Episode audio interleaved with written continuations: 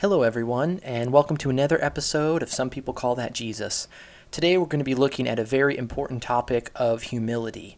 And this is something that's commonly used, a pretty common word throughout the world. And I say that because in some other episodes and other topics for the Bible, certain vocabulary like righteousness, for example, is not a term that we use in our daily lives often, or that you at least hear in your daily life often you would if you're a Christian, but you might not hear it throughout the world and in your workplace and things like that. But this word humility is used pretty often, but we're going to look a little bit today. It's all throughout the Bible, but a little bit at what the Bible has to say about humility and the function of it, the purpose of it, what's the value of it, especially in our relationship to God. This certainly has an aspect in our relationship with others, but we're primarily looking today at humility in your relationship with God and what He calls us to and the example of humility He set for us as well. So the first verse we'll be looking at is in Psalm 25, which is a very almost a favorite psalm of mine. I like it more and more every time I feel led by the Holy Spirit back to study it and to see the different aspects and lessons that it has in there, but it has humility as well, which really spoke to me in a particular way and was very interesting and enlightening in what it has to say. And the first point we're looking at is that God is someone, He's a God who teaches sinners. And we'll see how that factors into humility. But it starts in Psalm 25, verse 8, and it says, Good and upright is the Lord. Therefore, he teaches sinners in the way. And one thing I love about this is that he's a God that is willing to teach even sinners his way because it takes him teaching us, speaking to us, turning our hearts to him for us to ever repent and to turn back from the way that's leading away from him. So it's very important to me, even as a Christian, because there's moments and times where I might feel down in myself, like I've been making bad choices, messing up, foolishly committed a sin, etc.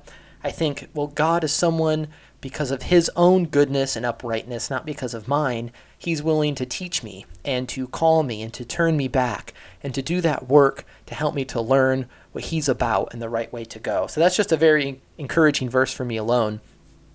But it's also very key to Christianity and the whole understanding of it and the relationship between God and man that is the truth here in the Bible is that God is good and upright, so he'll teach sinners and he'll speak to us not looking for us to achieve some kind of level of recognition or status in order for him to give us attention, but he's willing to come to the sinner and teach them his way.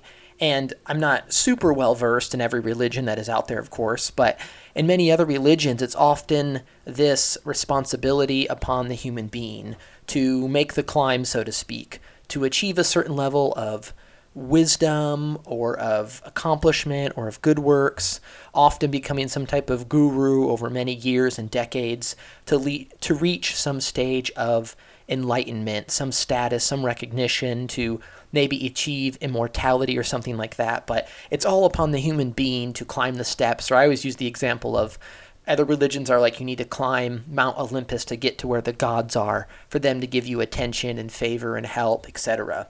Um, but th- there's no levels of achievement in order to begin to receive enlightenment and wisdom. God's willing to teach sinner in his ways, sinners in his way. How much more is he willing to teach the faithful child of his who's following him and surrendering to him every day? So there's so much to learn, and it's so encouraging for God to do that for us. And it starts going into the aspect of humility into verse number 9, where it says, The humble he guides in justice, and the humble he teaches his way. So it builds upon the understanding in verse 8. He said, Yes, he'll come to you and teach you, more specifically, the person who is humble. Now, I like to think of humility as really lowering yourself, or words like submission, surrender to God. It's not really, it's not an ability, it's not a personality characteristic that some people have and some people don't. Because I've heard it used that in that context a bit with other people. Like humility is something that you just have or don't have, or that person's really prone to it, or they were born with it, but I'm not. No, it really, humility is an attitude of the mind and of the heart, and it really comes down to individual choices. It's not about an ability to do something, it's just about your choice to surrender, to submit, to give God priority above yourself or above something else in your life. So he says here, Who is he willing to teach? Even the sinner. It's the one who's humble, who will submit and surrender to him, God said, I will begin to teach you more than you know and things that you could not find out on your own. So that's very important. And staying on this context of this uh, point that we're looking at, continue down to verse 12. A couple more verses we'll look at. It says, Who is the man that fears the Lord? Him shall he teach in the way that he chooses. Again, it's about fear of the Lord, which is humility and surrender to God, submission to Him, reverence for Him. And he says God will choose a path for you, and then He'll teach you how to follow that way, which is encouraging. It's not just God sorting through the options for you, He makes the best option available and then teaches you and guides you how to walk in it. So, more encouraging on the aspect of God's goodness and uprightness, willing to teach you to make the path and to walk with you along it. And then in verse 14 it says, The secret of the Lord is with those that fear him. Again, that fear and humility and surrender to him. And he will show them his covenant. This verse is very fascinating to me because it says, The secret of the Lord. And I still wonder and meditate on what that could mean in terms of the secrets of God, his, his hidden plans, hidden wisdom that the Bible talks about, that he has now made known to us through his Spirit and through the work of Jesus. But that is, when you think of the context and you try to, as much as possible, to be objective and to put out of your mind denominations or spirituality or religions in terms of certain categories and buckets like Christianity and this, that, or the other, just to say, here's God and here's man and here's the secret that he tells us. It's the secret to the secrets, so to speak. He says, The secret of the Lord, just think about that, things that only God knows, and people only know if he chooses to reveal it to them. He says, If you fear me, I'll show you these secrets. I'll reveal the things of myself to you, and I'll show you my covenant, which is the type of relationship God calls us to. That's a whole other study to go into covenants and what that looks like, and something I need to study myself. But if God's inviting you to his covenant, he said, I'll show you the inner workings of it. I'll invite you to it. I'll show you how it works, what it entails. It's the most binding, serious form of relationship that there is in a covenant. So, to show that God says, I want to be bound to you and you to me in this relationship, I'll show you how to do it and how it works, and I'll also reveal my secrets to you. God saying that to man is incredible, just for the cost of the fear of the Lord, surrender, submission, and humility to Him. It's just a verse that I continually ponder, that I come back to, that really inspires some awe and wonder in me about the things of God, and an encouragement to put Him as first priority and not myself, to lower myself, practice humility in order to learn from God in this type of way. And I can never be too low or too far out of reach to learn something from Him, because He'll come and teach sinners His way to draw them back to Himself. So there's the encouragement in the context of the first lesson there of the God who teaches sinners in this lesson of humility. Now, continuing to a new section, new chapter and verse, we'd be going to the New Testament in the book of Philippians. And we're going to look at Jesus himself being humble and his example of humility, not only that he lived, but the example that he set for us in it. So it's Philippians chapter 2, and it's verses 5 through 8. And there's some other verses around this that add more context, but for us in this lesson, we're looking at Philippians 2, 5 through 8 and it says, Let this mind be in you, which was also in Christ Jesus.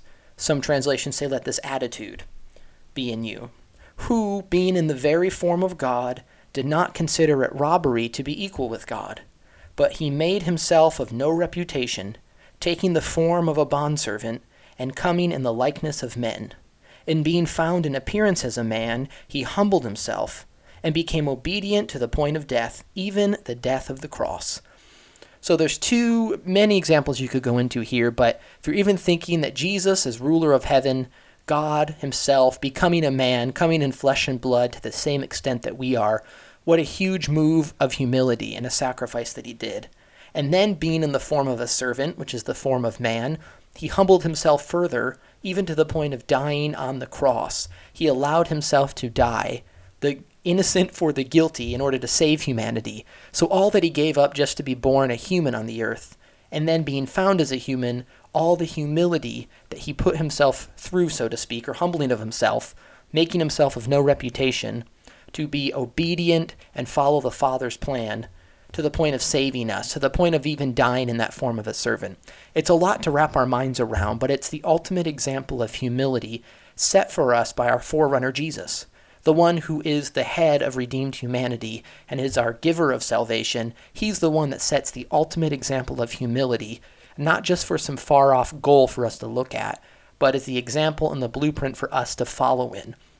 Because he empowers us to have this level of humility and this type of obedience to fulfill the will of the Father on earth as a part of the Christian life and really at the center of the Christian life.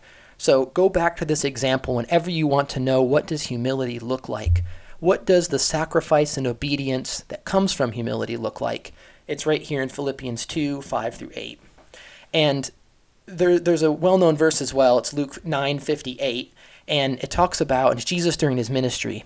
And he says, The birds of the air have nests, and the foxes have holes, but the Son of Man has nowhere to lay his head.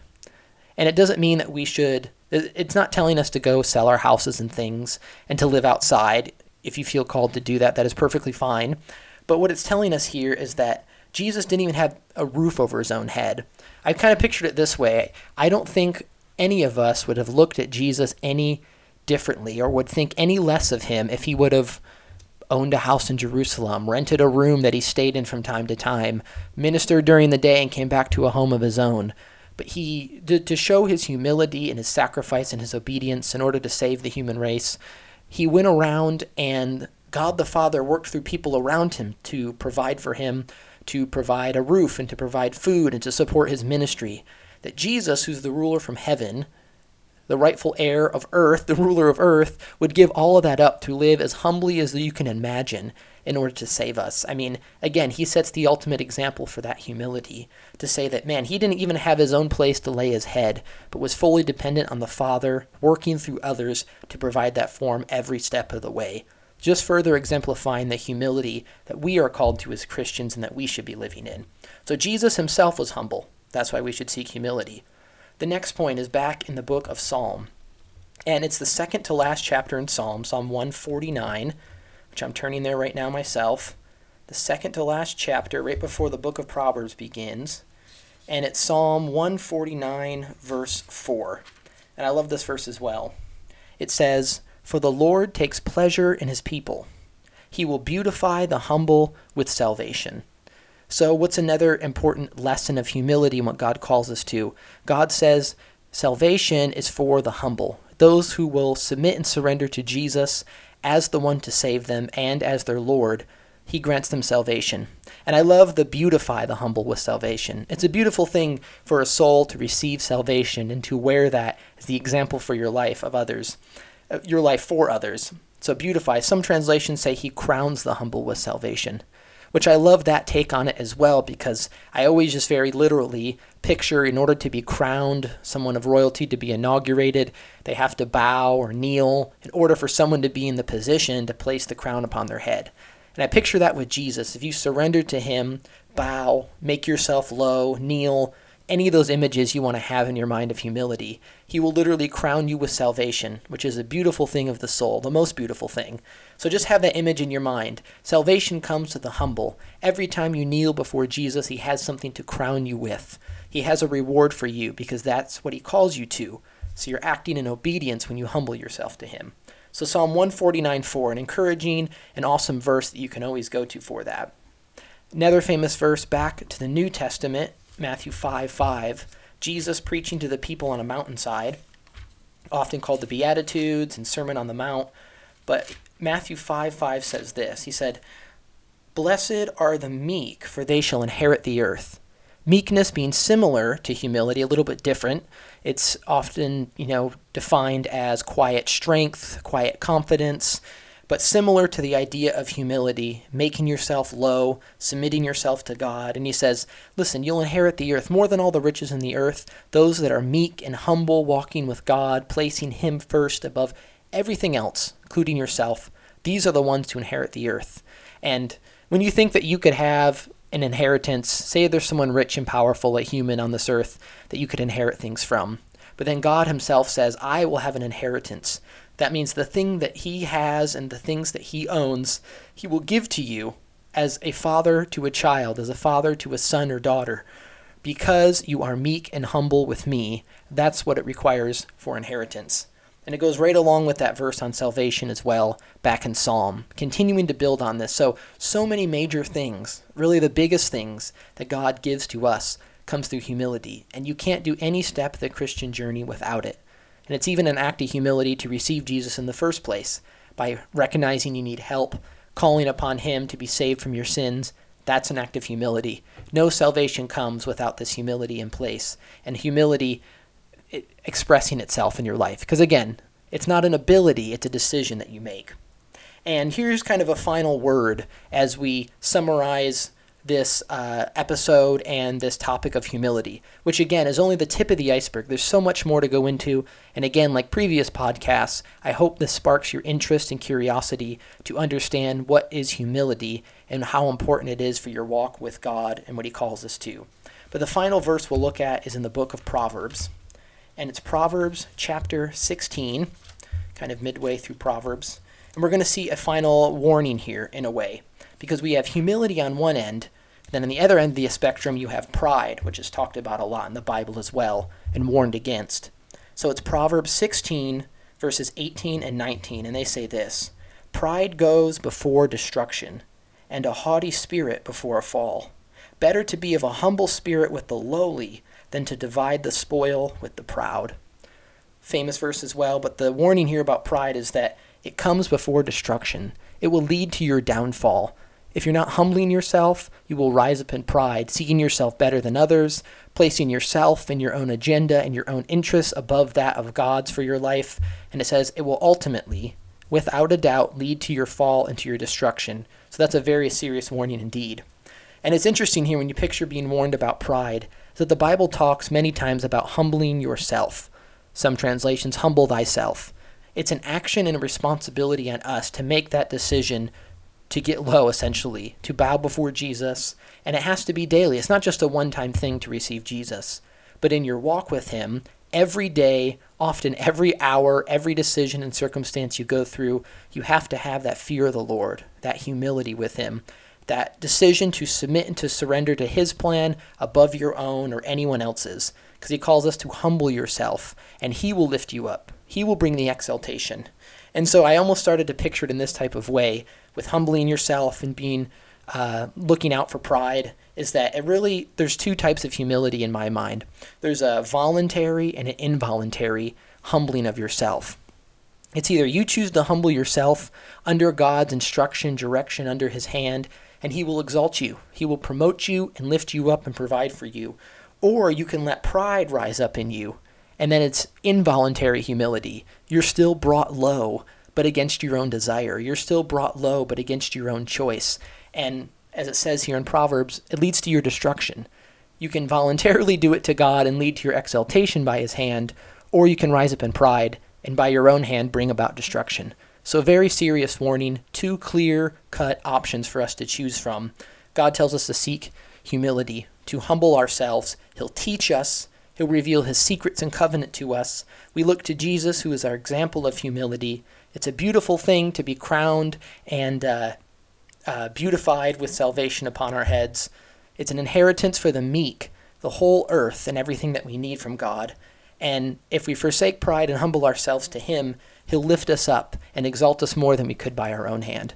So here's just a step into humility. I hope that it encourages you and that it teaches you a little bit more about who God is and just how gracious and patient He is with us as well.